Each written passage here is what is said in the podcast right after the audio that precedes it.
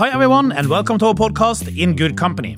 I'm Nicolai Tangen, the CEO of the Norwegian Sovereign Wealth Fund. In this podcast, I talk to the leaders of some of the largest companies we are invested in, so that you can learn what we own and meet these impressive leaders. Today, I'm speaking to Adam Selipsky, CEO of Amazon Web Services, the largest cloud provider in the world. We own over 1% of Amazon. This translates to 80 billion Norwegian kroner, or over $8.1 billion. This means that each Norwegian owns 15,000 kroner in this company. Most of the internet is run on cloud-based services, but how does the cloud work? How do they protect it? And how is AWS competing with Microsoft and Google? Tune in.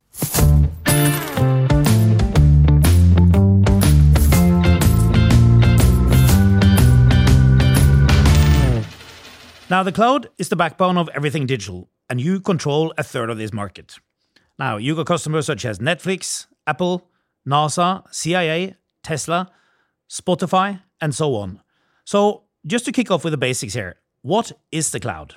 The cloud is essentially the ability for companies of all sizes, all types, to run all their infrastructure in a way that feels infinite and like it has no specific place.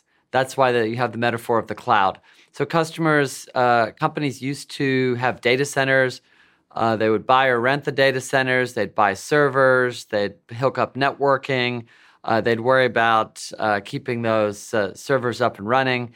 And when AWS launched in 2006 and pioneered the cloud, all of a sudden there was this illusion of infinite capacity.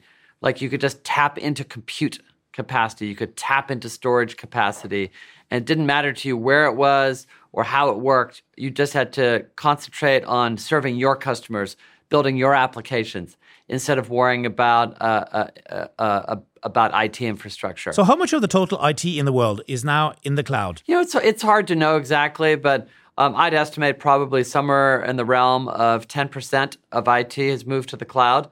And people think it's a lot higher than that because there have been a lot of dollars that have moved to the cloud.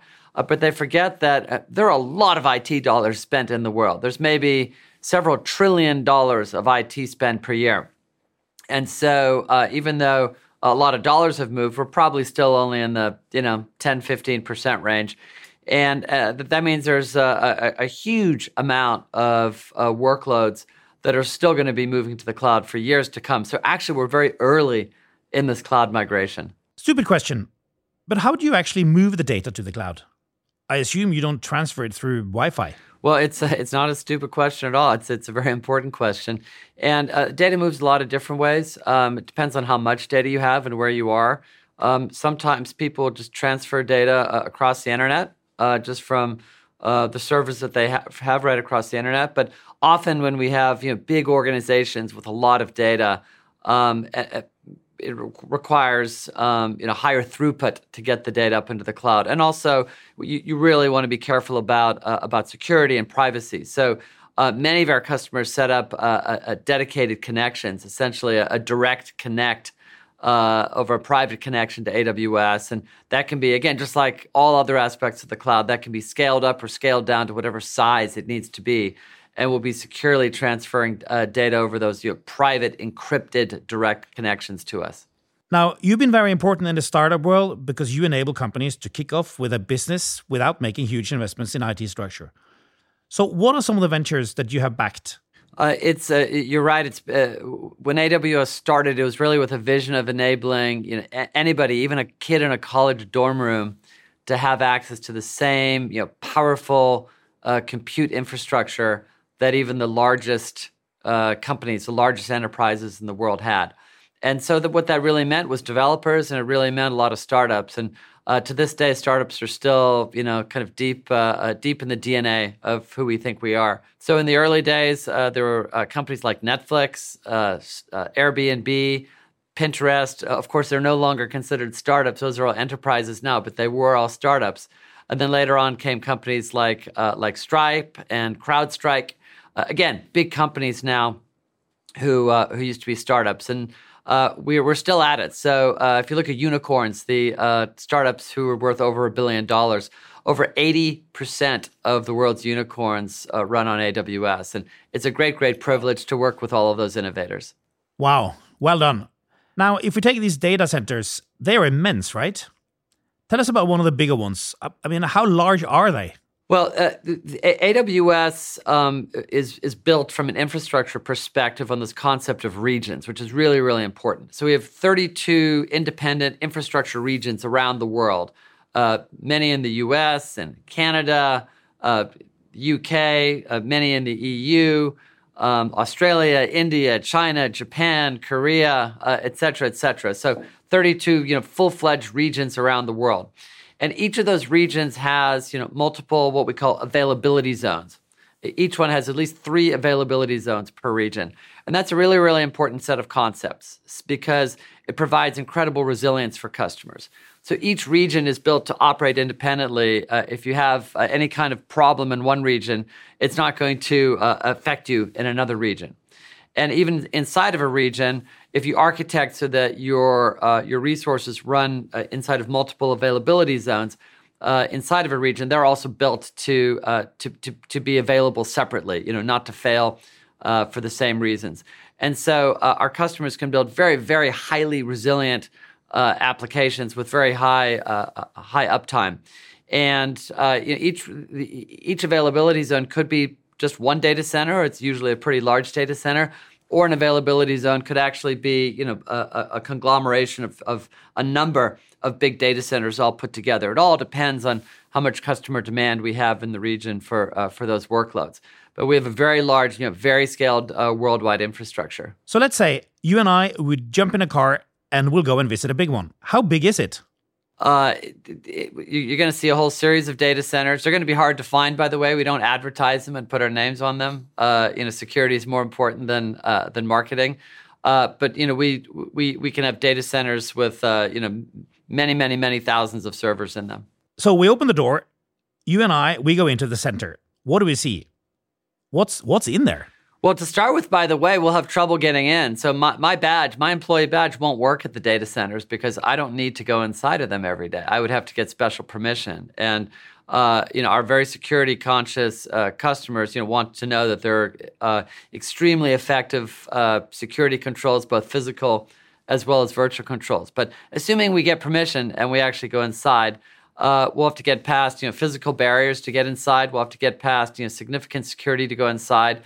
We wouldn't be allowed in to any sensitive area, but if we just pretend for a moment that we are, we'd see, many, many banks of servers and really just a small number of human beings who are absolutely essential for keeping those servers running, for replacing any servers or disk drives, for example, with or power supplies with issues. And it would look hopefully very clean and very orderly. Hopefully it would look very boring, because when everything's operating very smoothly, there's actually nothing to see, which is the best state of affairs. Yeah. Now, I assume that when CIA trusts you with the data, it's probably pretty secure. How much does the data demand change during the year or during the week? I mean, something like Black Friday, when there's huge retail demand, what kind of fluctuations are you seeing overall? AWS has actually very smooth demand patterns, and that's an effect of the scale at which we operate. And that's one of the huge advantages we offer our customers. So if you're a retailer, as you alluded to, in the December holiday season or Black Friday leading up to it, you're going to have a huge spike. If you're a tax company in the US, you're going to have a huge spike in April when taxes are due. If you're a news organization, you probably have a big spike, first thing in the morning and maybe at lunchtime, et cetera, et cetera. And basically, with the scale at which AWS operates, we're over a $90 billion a year revenue organization. Again, with those 32 full infrastructure regions around the world, we essentially aggregate all of that demand. So when one company has high demand, another has low, and then they flip. And so that makes our infrastructure very, very efficient and lowers our cost structure because we're making high utilization all of the infrastructure resources. And that in turn allows us to charge really low prices for customers and to keep dropping prices to customers. We've lowered prices over 120 times in the past 17 years since we launched.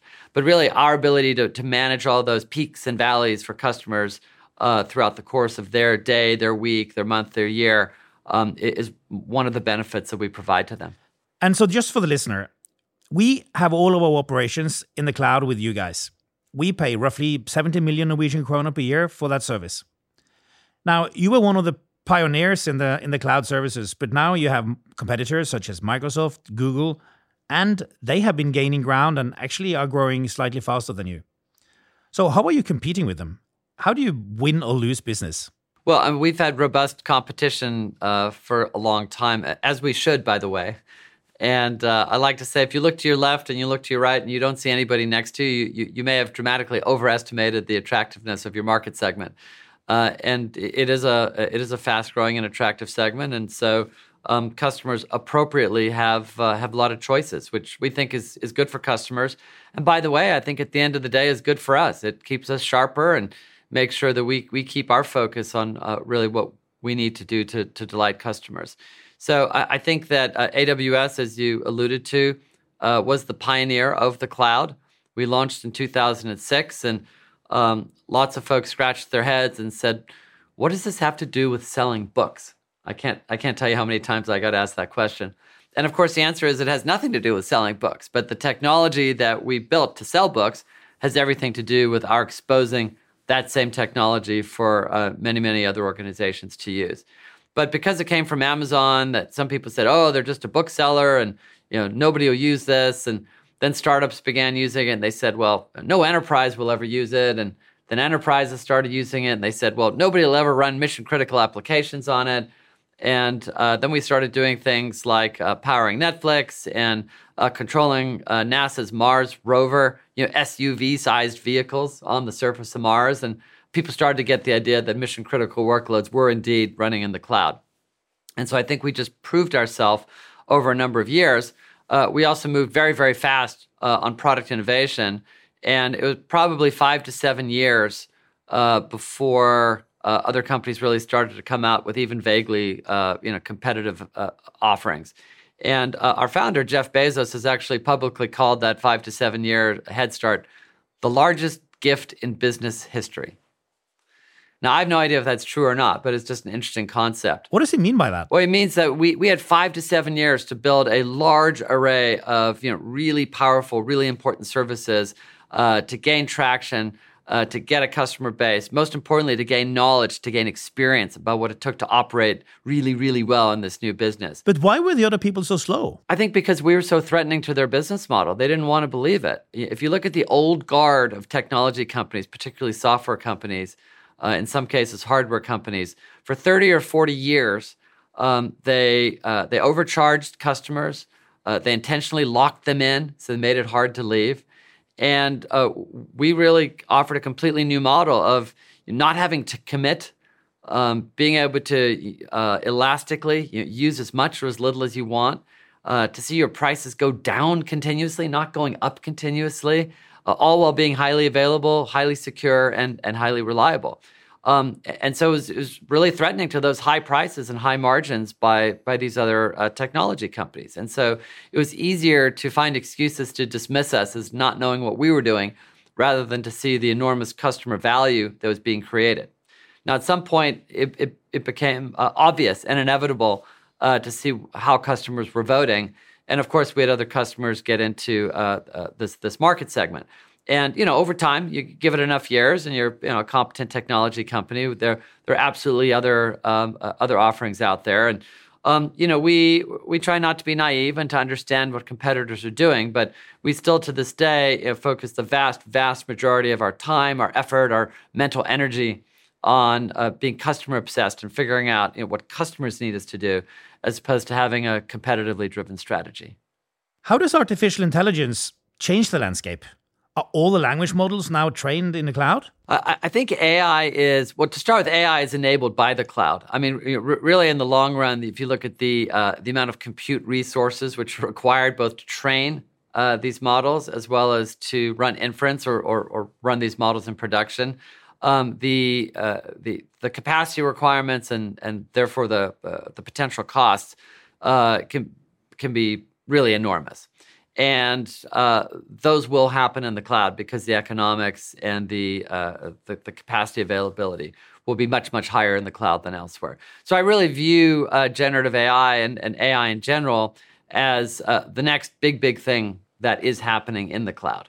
Now, it's not just one thing. I mean, generative AI is going to fundamentally change. Many, many technologies will fundamentally impact probably every application that you and I interact with, both in our professional and our personal lives. So it's fundamental, but it's not a different thing. It is the next huge thing that will happen in the cloud. And it's very much tied to your data strategy. So we have all of these companies who have built data platforms on AWS and have vast amounts of data in the cloud. And that data is what helps them differentiate with generative AI. There are these models there, but what you've got to do is bring your data to the models, whether it's your customer service data, your investor data, your medical research data, whatever it is, and use that data to your advantage, using these new powerful large language models, and helping companies to really marry together their data and their generative AI strategies. We think is what's going to unlock the real power, the real value. And is that why you now invest billions in Anthropic, which is competing with OpenAI? Yeah, Anthropic used AWS from the very beginning when they were founded a few years ago. And as our relationship with them has deepened, I think that we provided a really great opportunity for them to get access to massive amounts of compute capacity, which they need to train their Claude models. They're now in Claude 2, which is a really leading-edge model. It's as good as anything in the world. And at the same time, they're really smart people, and we saw that there was an opportunity to collaborate with them and have them help us to optimize and improve the hardware, the custom-designed chips that AWS designs. And we decided to deepen that partnership together. And as one element of it, we also did invest into Anthropic. So it's a tight partnership. It's a special partnership. Anthropic now uses AWS as its primary cloud provider. And I think we'll be partnering together for a long time to come. You got competitors in the US and China, but no European competitor. Why is Europe so slow here? I think it's true that if you just look, globally, the largest public cloud providers have been U.S.-based companies, and as you said, especially inside of China, Chinese-based companies. But there are smaller European-based competitors as well, and I think it's a very dynamic and a quickly moving space, and I think there are opportunities for companies from all countries if they've got a great value proposition to gain market segment share. So for now this is the way it's played out, but I think we all need to stay very alert. Well, you're very diplomatic, Adam. But when we look at many different industries, Europe is a bit behind in innovation, in technology, and so on. Now, why do you think it is? Because when I look into some of your business principles, you have words like big, fast, and so on. And these are not very European slogans. Well, we partner with a great number of European companies, whether it's systems integrators like Capgemini, whether it's software companies like Sage in the UK that I just spoke with last week. And I see a lot of innovation happening in Europe. I think a lot's been written and said about how venture capital works and how much funding happens of companies in the U.S. And I think a lot of the VCs are looking more internationally these days. So I think there's a good chance that the innovation continues to grow and flourish in a lot of different countries around the world. India is another place where people are really looking out for innovation to come out of. So again, I think it's very dynamic, and I think there's been great conditions for technical innovation in the U.S. for sure. But I think you'll see it in other countries over time as well. Now, these data centers are very energy intensive. How do you plan for a more sustainable future? Well, that is incredibly important. It is one of the most important topics that we could touch on. So Amazon has taken a very public pledge to be net zero carbon across all of Amazon, retail, AWS, everything by 2040. Which is 10 years ahead of the Paris Accords and is a very big, bold public commitment. We did it publicly instead of privately because we wanted to both put a forcing function on ourselves, frankly, because it's difficult, as well as to really catalyze and help inspire other organizations, other companies to join us in helping to fight climate change.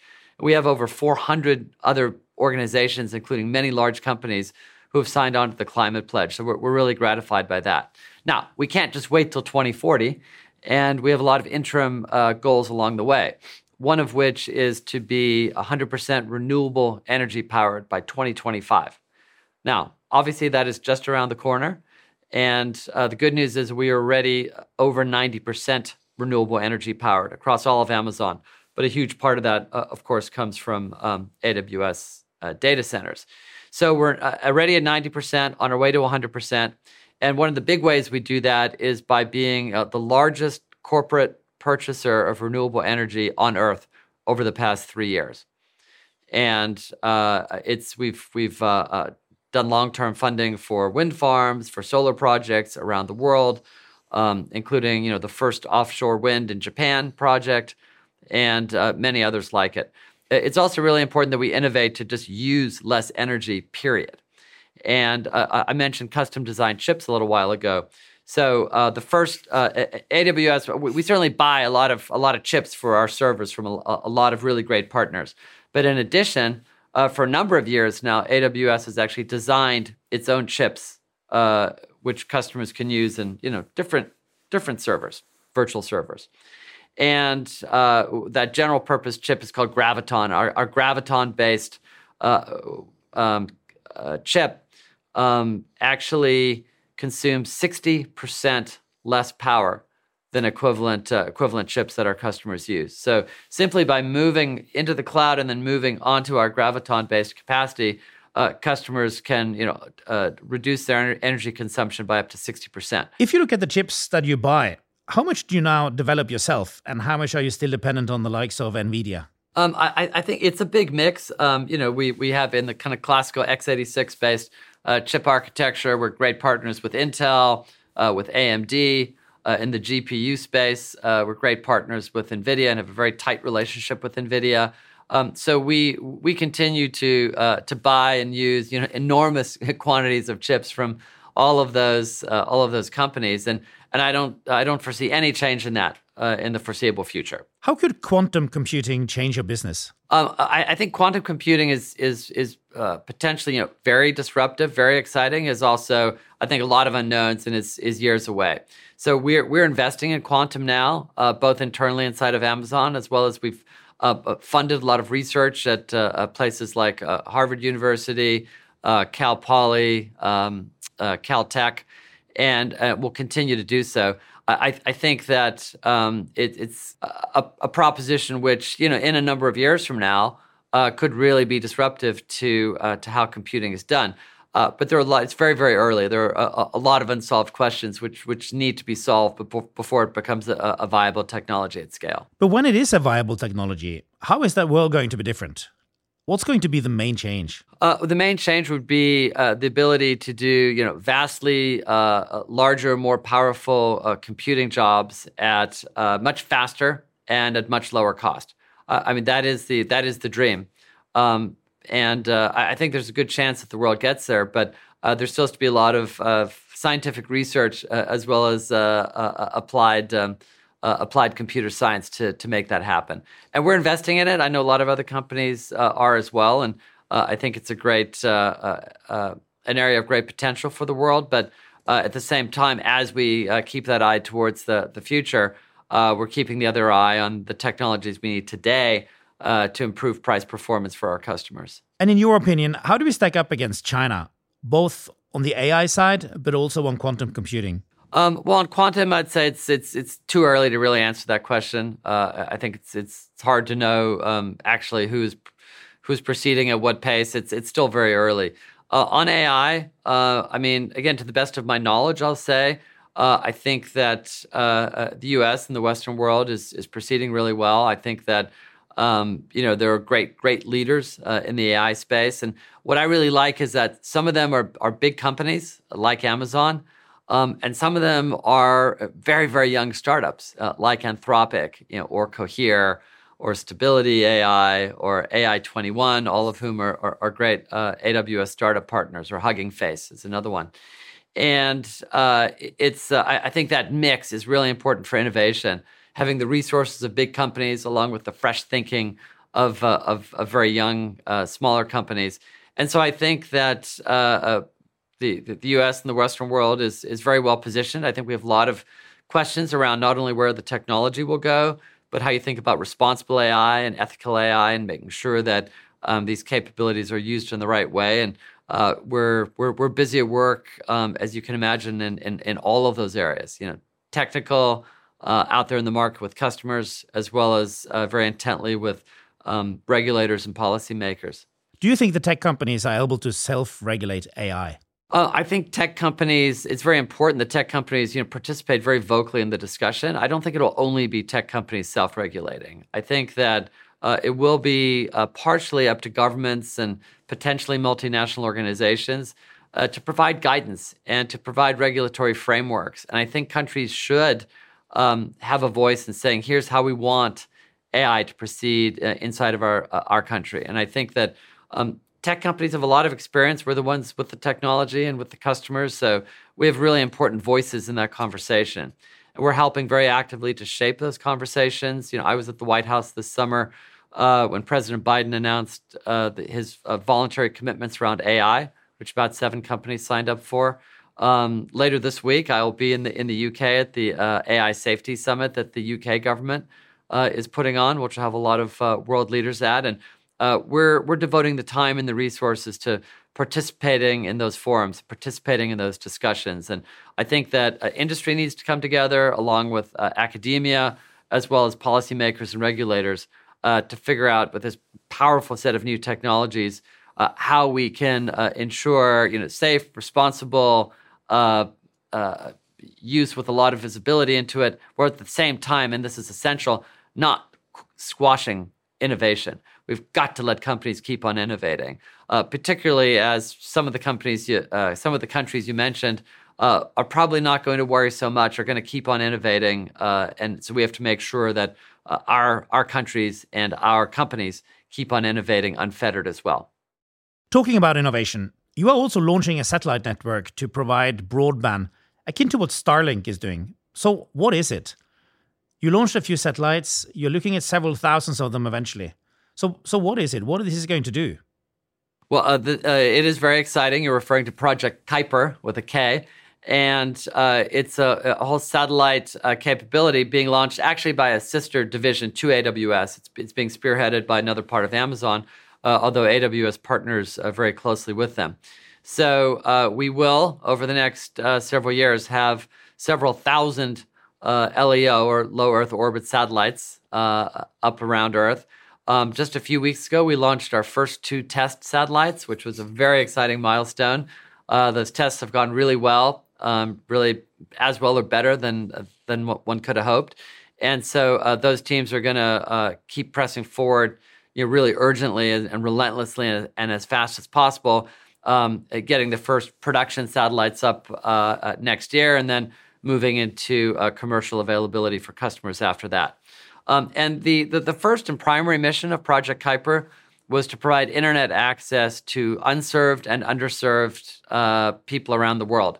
And there are billions of those people who are either unserved or underserved. And I'm really excited for that mission. I think over the next several years, it's going to be really exciting. We're obviously still early in that journey, but Amazon takes a very long-term view of most things, and we think it'll be an amazing set of offerings for customers for many years to come. So that's a great place to pivot to your corporate culture, because you are one of the longest-term thinking companies I know.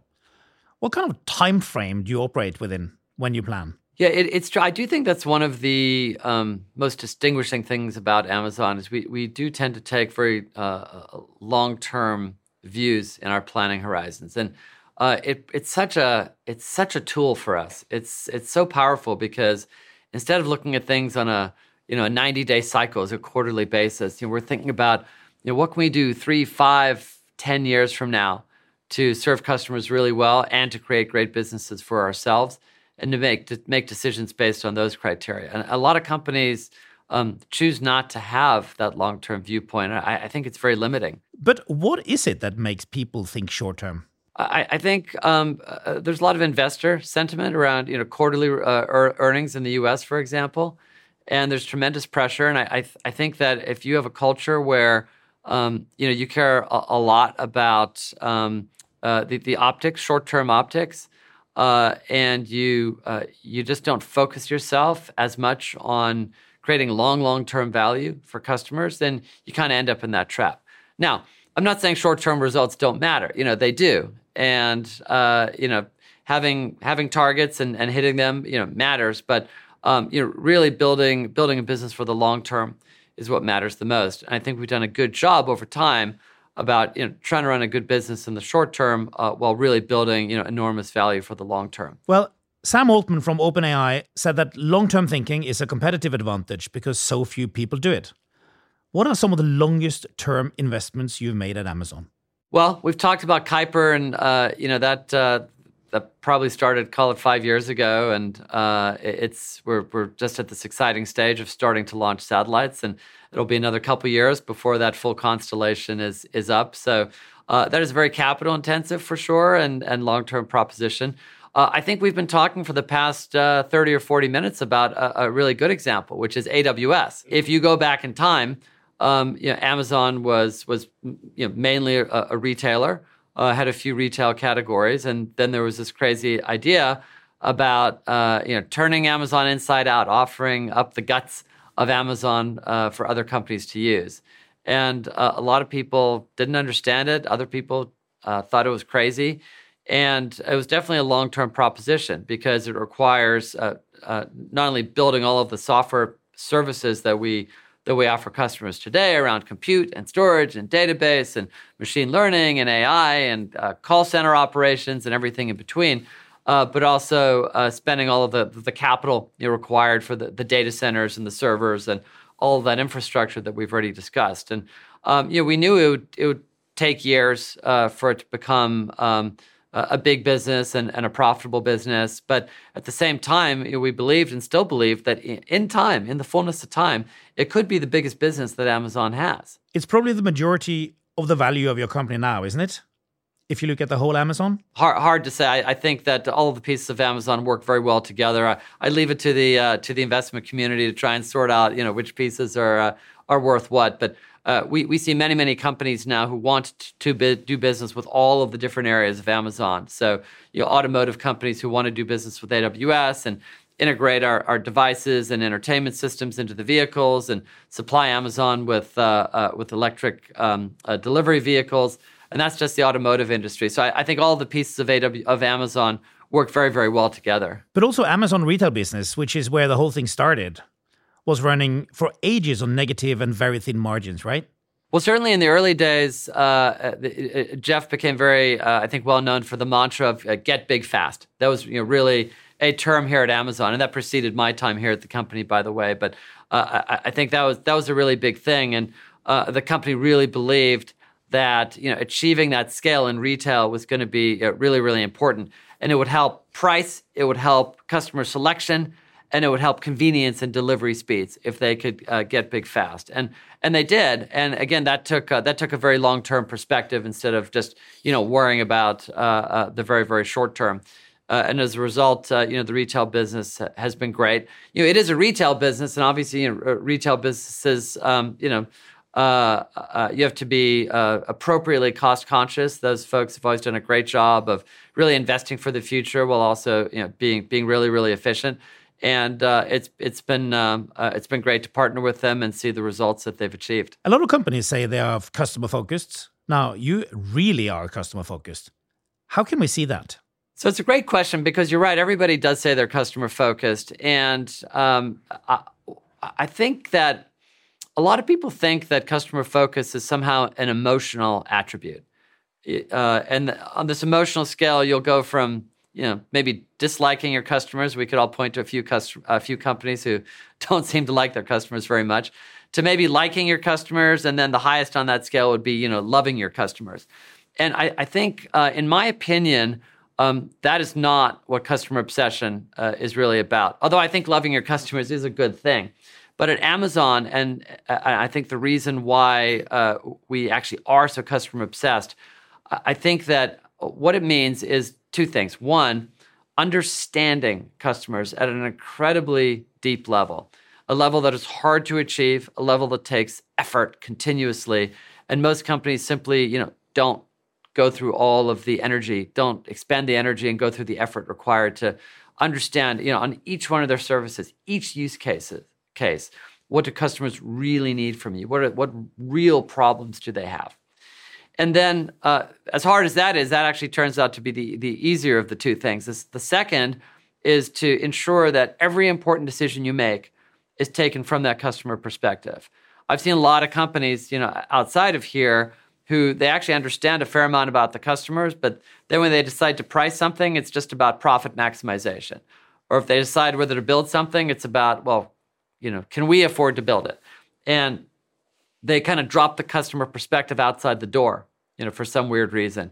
And I think you have to have the discipline to say, we not only have all this knowledge about what customers really need, we were going to bring it into the room and make sure that we're basing our decision around that. And you see that embody itself in a lot of different ways at Amazon. It's not just talk. It's not just a philosophy. One example is we have this fairly well-known mechanism called a press release / FAQ process, PR FAQ. What that means is that before we build anything of substance, a new service, a new AWS feature, we'll actually write a full press release along with a full FAQ. Doesn't matter whether we ever actually issue that press release or not. And the idea being that you need to be able to describe in detail why what you're building matters, how it's going to delight customers, or why would you bother to waste your engineers' time on it?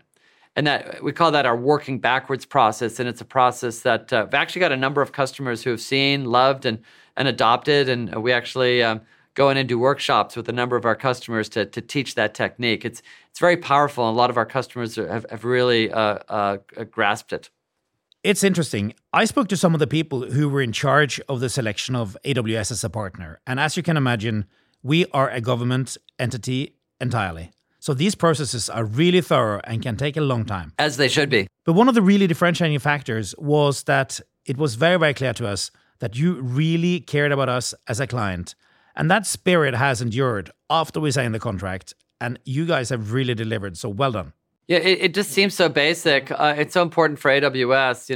I tell my teams all the time that your job is to go form long-term trusted relationships. And the business part will take care of itself if you do that. I think so much springs from that, and people get really caught up in their own short-term concerns that it's easy to forget that, and we try here to make sure that we don't. You have some really cool leadership principles which are publicly known. What is the most important one for you? This is like choosing between your children. It's just not, it's not fair.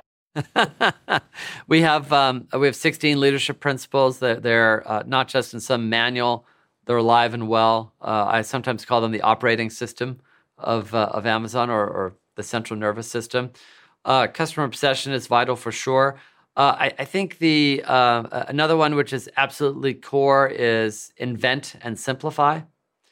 And that's really about innovating, and also embodies the principle that innovating doesn't mean just making things more complicated. It means making them more powerful but also more simple. And we've always tried to move very fast as a company.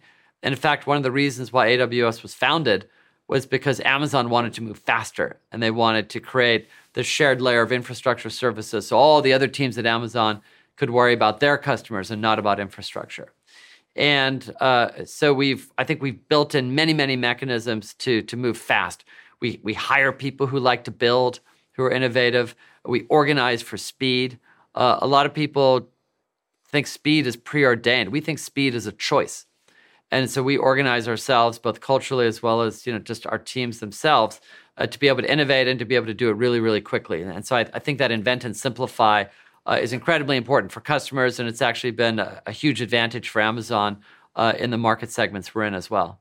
You have something called a 2-pizza team. What is that? So a 2-pizza team. So the concept of that is wherever possible, you should have a team no larger than can be fed with 2 pizzas. And we've had a lot of teams at Amazon over the years who actually are two pizza teams.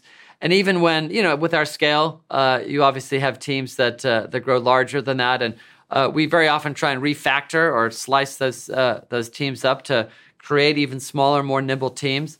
But even where we don't actually do that, it's the concept that's alive and well. And the concept is, you know, stay small, stay nimble, and very, very importantly, you know, control your destiny.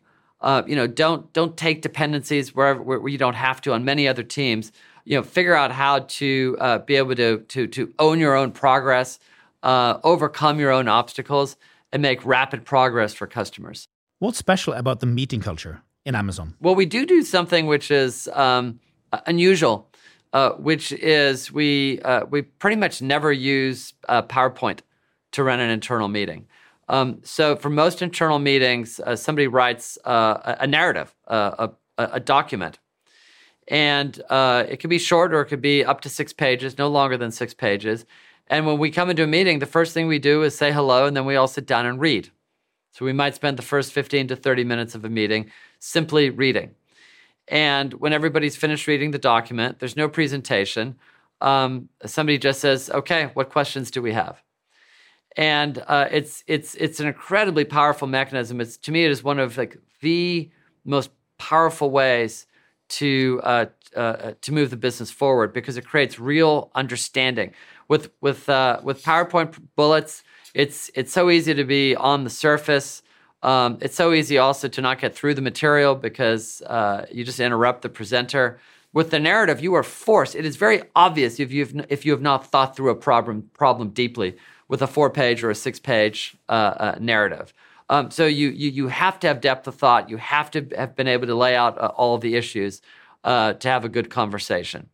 And in addition, it's very egalitarian. By the end of reading the document, everybody has the same information. You know, nobody has special knowledge.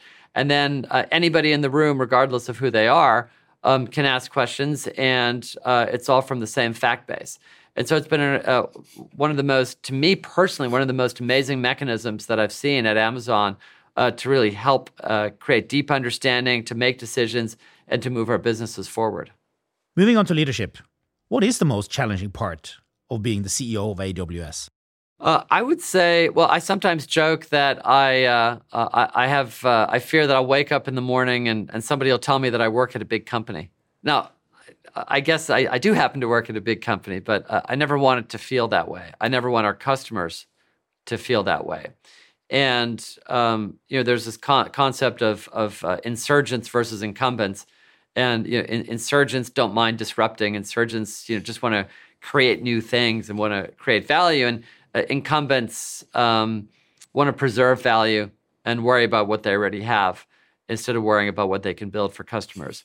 And I think, you know, it's very easy as you grow larger and you have revenue streams and you have businesses to slip into that incumbent mentality. And I think one of the most important jobs I have as a leader is to try and remind everybody at AWS that it is still day one. It is very, very early in the cloud journey, that there's way more work to do than we have already done, and that our customers, you know, demand and expect us to be innovating on their behalf.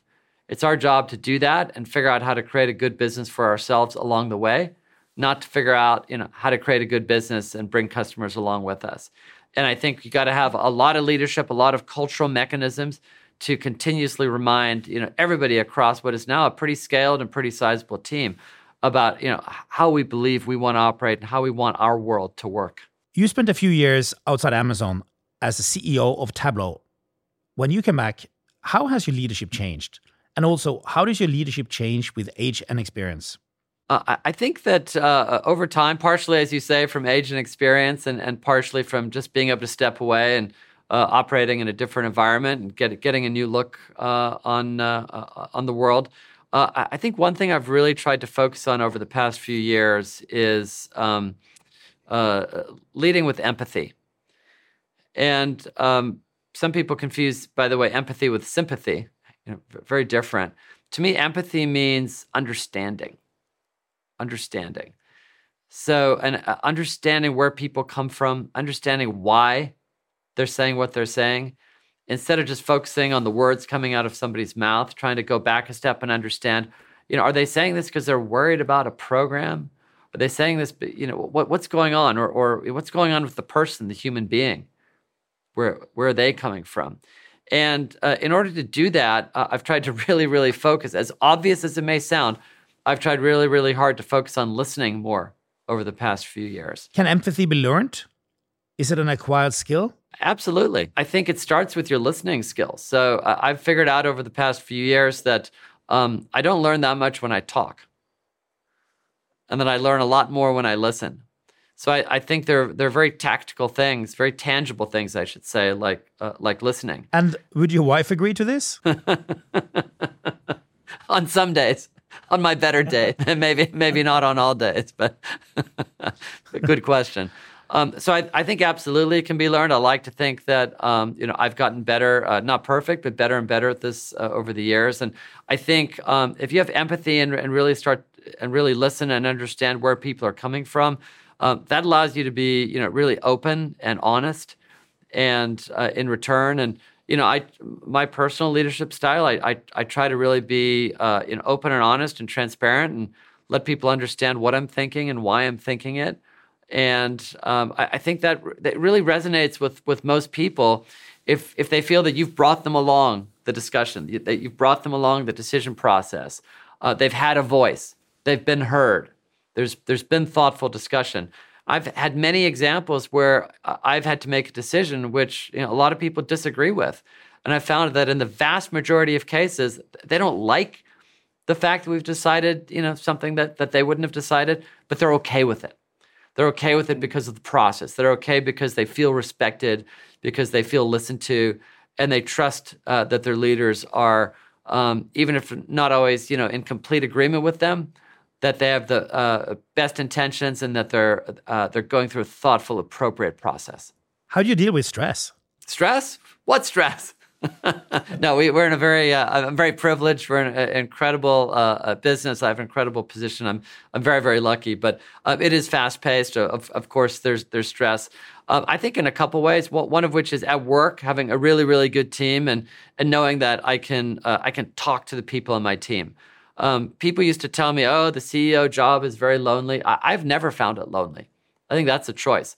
And I don't find it lonely because my senior leaders know what's going on. I don't keep things inside my own head. I share with them. They help me. They make my ideas better. They bring new ideas, which are usually better than mine. And we really operate as a team. And I think that reduces my personal stress at work. And then I think it's really important to set boundaries and to have time for whatever it is that's important to you. For me, my family's really important. Spending time with the family is important. There's also some sporting things I love to do. I love to water ski in the summer. I love to play tennis year round. And you got to carve out time for those things to stay whole and to stay healthy. Do you read? I don't read nearly as much as I would like to. I do read, but unfortunately at this particular stage, it's a little more episodic. But I do love to read, and I've been a lifelong reader since I was a little kid. We have tens of thousands of young people listening to this. What is your advice to them? I think advice to young people, I wish there's probably a lot of advice I should have been given when I was young. So what to choose? I would say maybe two things. One is try and remember that you have a long life, hopefully, and a long career. And I think people early in their career are measuring themselves against their peers that they went to university with or that they started a job with. And whether you do something 12 months earlier or later than I do, it really doesn't matter. What matters is the experience you gain. So just gain experience, build skills, do things which you can see could be valuable to you, down the line. And I promise that, if you gain those skills, it really won't matter that, 20 years from now, that I had some promotion 6 months before you did. So just take that long-term view about skill building. And the second thing I'd say, and I really wish that I'd learned this earlier in my career, is this concept of being vocally self-critical.